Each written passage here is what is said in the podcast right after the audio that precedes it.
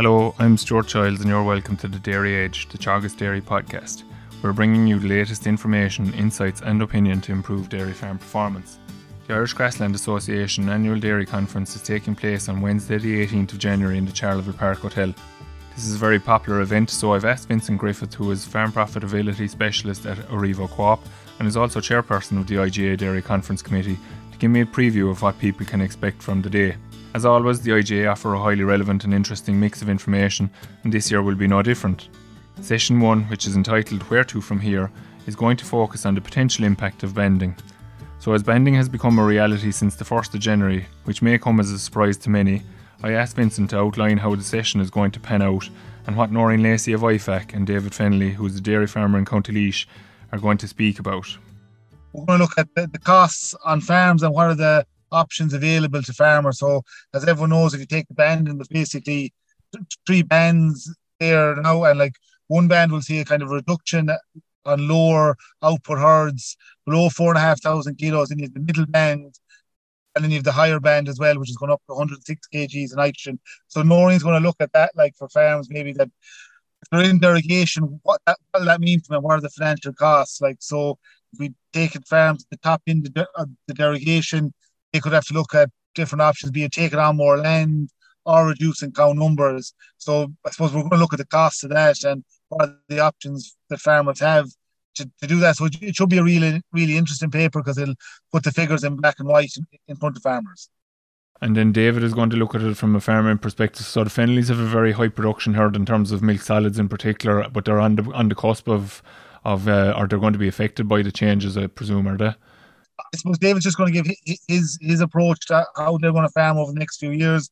And look, as you know yourselves, sure, there's people that are kind of on the edge, like they could be at the, the top end of the middle band, we'll call it, and maybe a, a bit of bit of work around bull selection and things like that to take down the the liters because you're not affected in terms of the kilos of milk solid sold.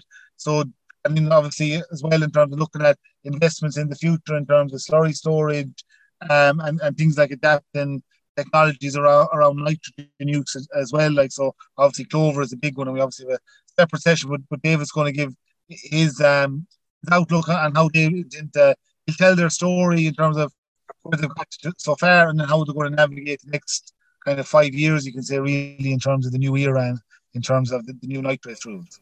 Yeah, and, and, that'll be an important element, I suppose, for like because there is just an adaptation phase that people are going to have to go through here to get used to the, the different areas or the different bendings, um, and where they sit in them and so forth. So that like what uh, what David's planning out there will be a good kind of blueprint almost for people to to have a kind of a, an overview of what they need to think about for their own farm as well. Yeah, and probably like we're probably going to in one sense when we've talked about stocking rates previously, we'd have talked about livestock units per hectare. But really, with the three bands, you've got to talk about you know organic nitrogen per hectare because you know the the each cow, different cows aren't equal to each other anymore in terms of stocking rate. So that's an important aspect that people have to um to get get their head around, and we'll discuss that in session as well. Like. Yeah, so I suppose moving on to session two, then Vinny. Um, like as I said at the outset, there, the IGA always likes to try to have its finger on the pulse in terms of what's affecting farmers and everybody's probably aware at this stage we, we would have covered these in previous events with the IGA in the past uh, in relation to labour on farms and we'll say people in, involved on dairy farms obviously. But uh, you're looking at it from a slightly different angle in this year's one uh, this year's uh, conference in that you're looking at the role that technology can play and you're also going to look at some efficiency. So you've John Upton in relation to efficiency obviously very important around the whole uh, hike in electricity prices and costs and so forth. And I suppose even just the demand that farms are going to be putting on for electricity, and there's issues around that, that in terms of the evening milking clashing with peak uh, peak requirements and so forth. And then you've also got Francis Nolan, we'll say a dairy farmer from County Kilkenny, who's uh, in, put in a share of technology onto his farm in order to try to make life easier for him. So again, I suppose we've the the kind of the heavy element with John, and then the more practical element with Francis, I suppose yeah, like so, I suppose, like sure, we we all know John and all the work he's done with energy efficiency um in, in the dairy industry the last probably ten years. So he's got some uh, some really interesting data on, that, and I suppose as part of that as well, there's been a huge uptick in interest in, in things like putting in solar energy on farming. It's a big investment, but obviously, you said yourself, we're at record in electricity prices. So, so there's, there's, a huge amount of interest in that. John's going to go through that. But I think an important element for all dairy farmers is to look at efficiency first. There's a lot you can do before you get to the you know putting on solar panels, and it will be the right decision for some farms to put on solar. But there's a, there's a lot of steps before that in terms of reducing energy usage to you know correct use of plate cooler, uh, variable speed pumps, and John's going to kind of walk us through that and maybe give farmers a flavour of what a really energy efficient dairy farm will look like. And then looking at the steps in around a, larger investment in terms of putting in solar panels, what are the steps, what are the grants available for farmers, and and again that, that question around if you take solar, that, that'll vary from farm to farm with, with energy usage, whether the farm is uh, on a three phase or single phase electricity, and they all make a difference to payback time and usage, and as well as usage of batteries on uh, in conjunction with a solar system as well. So, like I said, there's a lot of work. John has done a lot of work, and he, I, th- I think it'll be a really interesting session because, like I, know you've probably been saying yourself, Stuart. You talk to dairy farmers, and they're kind of shocked at the moment at the size of electricity bills the last three or four three or four months, and people are looking at ways to reduce them, and uh, maybe in time uh, do something like solar. There might be a payback over five or ten years.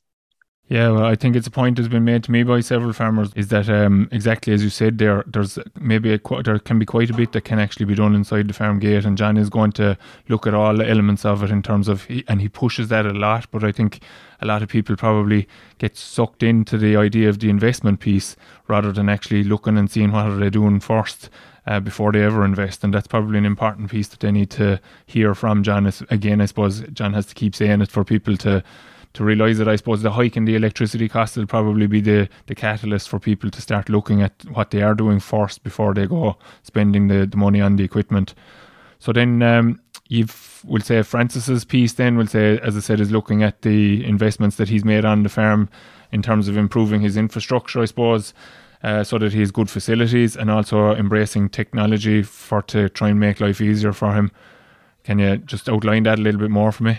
Yeah, absolutely. Like like like Francis, uh, like another, he's on the signpost program as well with Tyrone, but, but he's done a lot of work over the last few years in his farm, and you've got kind of we call the heavy infrastructure that makes a big difference to uh, labour efficiency on a farm, and then there's the newer technologies, be it heat detection systems or whatever. And I suppose there's a lot of money being invested on dairy farms at the moment. There's been a fairly good financial year, but I suppose what we're hoping to get from Francis and his paper is to is to like that kind of decision making process when you are looking to invest um, to, to make the best use of money because technologies will, definitely help run your farm, but you can get into ones that maybe aren't really that beneficial and you're into kind of gadgets more so than things that are making a real difference to to your labor efficiency and your work life balance. So like I suppose Francis will go again he'll tell his own story about, about his own farming system, but, but but he'll go through his thought process about investments uh, and how he best targets to get put investments that give the best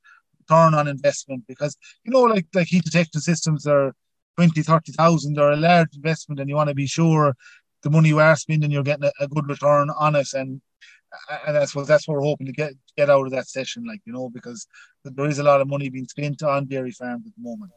Yeah so just make sure that uh, the money that's there is being used wisely isn't it yeah, exactly. Yeah, like and like as you said, like it, it's not a labor session, but this stuff kind of touches on that in terms of you know there's a full employment for the for the country, labor labor and getting people to work on farms is difficult. So even technology can make it a more um, a nicer place to work and maybe easier to attract and retain labor as well. Like you know. Yeah, very good. So the last session, as I said, like uh, just trying to keep your finger on the pulse, but uh, probably nothing dramatically new in one way, really. Like, I mean, we've been talking again for a number of years about trying to reduce nitrogen applications, um, but again, it's really beginning to hit home now. Uh, catalyzed also, I suppose, by the r- massive ramp up in fertilizer prices in the last 12, 15 months. Um, and people maybe dabbling with a little bit less nitrogen last year, whether it was calculated or otherwise. Basically, they were they they use less nitrogen, as we know from the national statistics. We had a drop of nearly thirty percent, I think it was, in terms of nitrogen bought. Um, but like we'll say, we are going to have to live with lesser amounts of nitrogen clover is a big part of that because it, we know from work that's been done in terms of modelling work by Elodie Ruelle that if we take out the nitrogen and we don't do something to try to grow, uh, help grow the grass, we're just going to reduce our grass production. So if we do that, obviously that impacts on our ability to carry a certain stocking rate. So we've two of our own people from Teagasc um, in terms of Mike Egan and Mike Dineen talking about white clover and red clover. And then again, we've that farmer element of it. So we've Robert O'Dea then that's going to speak in relation to how he has actually gone a long way down the road that people are going to be challenged to go down in terms of reducing his uh, uh, amount of nitrogen used. So I suppose I'll, I'll just get you to outline what's Mike Egan going to talk about first uh, and then I'll, I'll ask you to tell me about what Mike Dineen's going to look at, and then we'll come back to what Robert is going to cover then. Yeah, so yeah, exactly, Stuart. Like, so like, you kind of set it out pretty well there. They, like, and Clover is probably the new um, the, the thing we've been talking about it for a good few years, but suppose as we move on in the next five years, like really we're no longer talking about grass, clover, sorry, grass only swards. All dairy farms are going to have to have a, an aspect of grass clover in their in their swards to, to, get those nitrogen reduction targets. And look, I suppose Mike is, going to talk about that in terms of grass, white clover swards, but he's going to really focus on the first couple of months of the grazing season. He's not going to maybe get into the, the summer and the back end. It's really going to focus on the first two months at, at grass in terms of nitrogen, nitrogen application on these swards, what we can do there, how intakes on those swards, uh, and how we, I suppose, promote over at the start of the year. So that, that's what Mike's going to focus on. Be very topical for the time of the year. You know, farms will just be starting the calf probably the 10 days after the conference. So it's a, be a really useful reminder of things to get right in the first two months of grazing. Yeah, and then Mike Dineen is going to go on to, I suppose, what this is probably the new a new area for most people. You there's a little bit of it done, obviously, but like there's a lot of talk about how the red clover on the outblocks has the potential to really dramatically reduce nitrogen use, obviously in terms of growing silage swards and so forth. So Mike is going to discuss that. Mike is going to focus on that, and he's he's going to look really at the, management of red clover Swards. Um, they're, they're, pretty new, as you said, Stuart, for most people. But the, I suppose the, the massive um, the massive carrot with them is that look, you're looking at zero nitrogen or zero chemical nitrogen on them swards uh, and growing very significant amount of grass. But they do have to be managed differently. Red clover isn't the same as white clover. Probably not as persistent, not as persistent under grazing, um, and probably won't take poaching. So like it has to be managed differently. Mike is going to go through that, and also the, type of silage that, that red clover makes, how to make good red clover silage. Um, Mike will go through that and how it will feed out as well. Like Mike Dineen is coming from kind of that uh, fishing background, so he'll, he'll be looking at the whole story from growing it to feeding it out to the performance we can expect from cows on red clover. Very good. And then Robert O'Dea, I know Robert with a good number of years myself from my time working in Limerick. Um, Robert has always been ahead of the curve, I suppose, in terms of taking on great to take on advice and great to take on a challenge, I would say as well. Um, so he's he's gone a long way down the road, as I said there at the very start as well. What kind of numbers are we talking about roughly, like in terms of reduction? Are we? Yeah, like so, he Robert, like as you said, an early adopter to this these technologies, and he he is um he's he's clover swards getting very small amounts of chemical nitrogen, um that and like he, he's like in terms of actually the targets that we talk about in terms of reducing chemical nitrogen maybe by thirty percent. Like he, like he's probably surpassing that. Like so, he, he's well he's well away in terms of his system at the moment, in the right place in terms of chemical nitrogen. He's achieved reductions that the whole industry has to get to. So like you're listening to someone with a lot of experience, and he's doing that at a fairly large scale as well. Um, in terms of the cow numbers, and he's expanded as well the last couple of years as well to to a partnership and stuff like that. So so, so Robert will, will tell his story. I mean, uh, look, you know the farm very well, sure. A really excellent grassland manager. So he, he's got a really good story on how he's managed to promote a clover, be it through reseeding or through oversown as well. So um, this is a journey that a lot of dairy farmers are starting. Listening to Robert, you're talking about someone maybe that's three or four years down the down the line, like. Yeah. So, and the other thing I suppose I often get. Uh, given out to maybe that we don't talk about the, the downsides or the potential risks that can be associated with this. But Robert is going to cover all of that as well in terms of the lower spring growth and the risk associated with bloat as well, isn't he? Clover is it's going to be a really important part of all our dairy systems and all our grazing dairy systems. But look, there are issues and you can't ignore the bloat one is is um it has the potential, if not managed properly, to do fairly enormous damage to your farm in terms of losing cows and even the mental strain that having gone out in the morning and not being sure whether you're going to find cows kind of dead or alive. So that has to be managed properly. And as I said, farms that have a lot of clover, there's different management of how lads are reducing it, and Robert will tell his story on that. And then obviously you're going to have a little less um, spring growth, but, but, Robert will deal with that in terms of that. And that's probably come through from the, the trials in, in Moorepark and Clonakilty as well. Previously, the lower spring growth, but I would say those are not insurmountable challenges, and and Robert has a good story on all that, you know. Yeah, very good. So, in fairness, it's a it's a nice um, mix of stuff there in terms of both the, the theory side, I suppose, and the practical side in every one of the sessions as well. So it's a it's a good day out for people to consider attending, and some really practical advice there. Like um, I think, especially like you said there, for people to all people really need to know is is the way forward, really, and see some people maybe I suppose we can talk about it a lot, but at, at your level, in terms of from the co-op's perspective, in terms of what you'd like people to do, and obviously we can speak from the research point of view that we've seen here within Moorepark and so forth and across the other research centres as well as to how people can do this. But often it's the person that's uh, the farmer that's actually doing it themselves already that is the catalyst. I mentioned that word three or four times today. Um, to actually getting people to to adapt or adopt these technologies because I suppose there's always that bit of a fear. And as I said, Robert is is early to go for these things and his experience around it, and people will be able to learn from his experience. No different that they will be able to learn from what David's thinking in terms of his planning, and also from Francis as well in terms of what he's after doing on his farm. So that it's a very good day. As I said, it's on the uh, Wednesday, the 18th of January, and uh, just to remind people that uh, people need to register if they're going to do that, and they can do that online by uh, accessing uh, irishgrassland.com. I suppose the other thing, Vinny, just to mention it very briefly, is um, there's a pre-conference event that people may or may not be interested in. Uh, again, it's, try, you try to hit the target in terms of something that you feel might be of, of pertinence to to people to attend uh, and you're looking at a kind of a f- farm succession piece, which is obviously important, and you'll have a better handle on it than I would even from just from the Aurivo point of view in terms of the age profile of your supplier base, etc. Uh, and and in a lot of cases, most of those reflect the national picture as well. So we do have an, aging dairy farming po- population. Um, uh, that succession piece is an important piece. So what's uh, what's going to be covered on the on the night before the conference?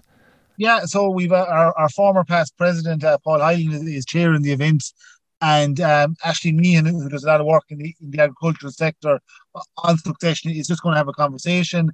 There, like you know, the, the events there'll be there'll be questions from the floor and comments from the floor as well. But it's just looking at successful or successful succession basically, and that can be within families, and that can be and it can be as well where you're bringing people in outside and farm partnerships and it's a difficult topic succession, and as you've said, Stuart, there's an aging pop, there's an aging dairy farmer population.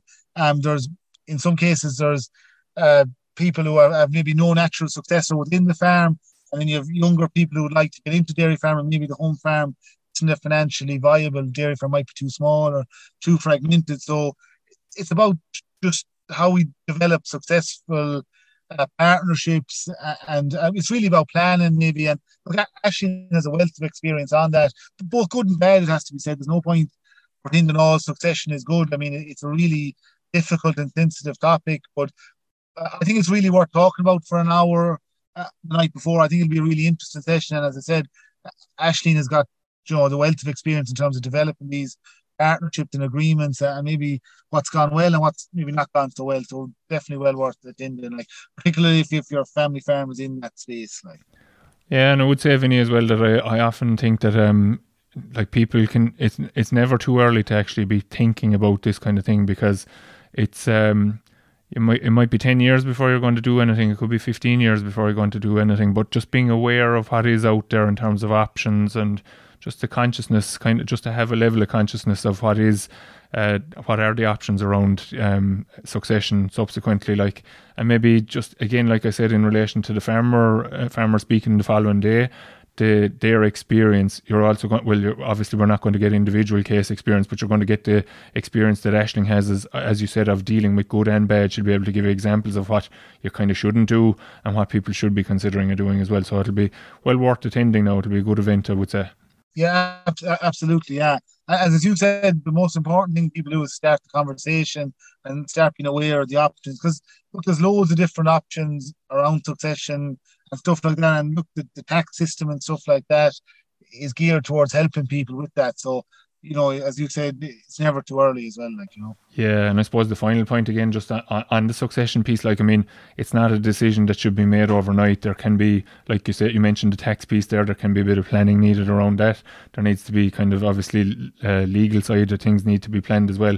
So it is. A, it's not a process that you just. It's not like flicking on a light switch that you just do it. People need to be thinking about this. And as I said, I think people there there'll be a lot of people might be looking at that session saying, oh, they're, they're not in that space right now, as you as you might have said there earlier.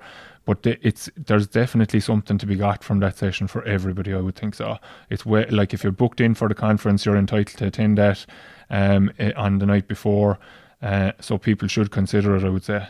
Absolutely, yeah, yeah, no, very, very fair point. And you know, it, people work very hard in their dairy farms, mm. and it, you don't want to see that maybe thrown away or whatever by maybe not thinking about planning it. And as you said, if you can start, like you're not going to make any final decisions to, the night before the conference, but it, it's just part of the process of, uh, you know, developing your plans for your family and your family farm. Like, you know. Very good, Vinny. So um, we wish you all the best with the conference and and uh, the night before as well. Obviously, hopefully all goes well, and uh, we look forward to talking to you again into the future. And thanks for coming on today. Thanks a million, Stuart. Thanks very much for having me on. That's all for this week's episode of the Dairy Edge podcast, and my thanks to Vincent Griffith for joining me on this week's show. Don't forget to rate, review, and subscribe to the podcast. You can listen on Apple and Google Podcasts as well as Spotify, and for more information, go to the Teagasc website at teagasc.ie. I'm Stuart Childs, and join me next time for your Dairy Edge.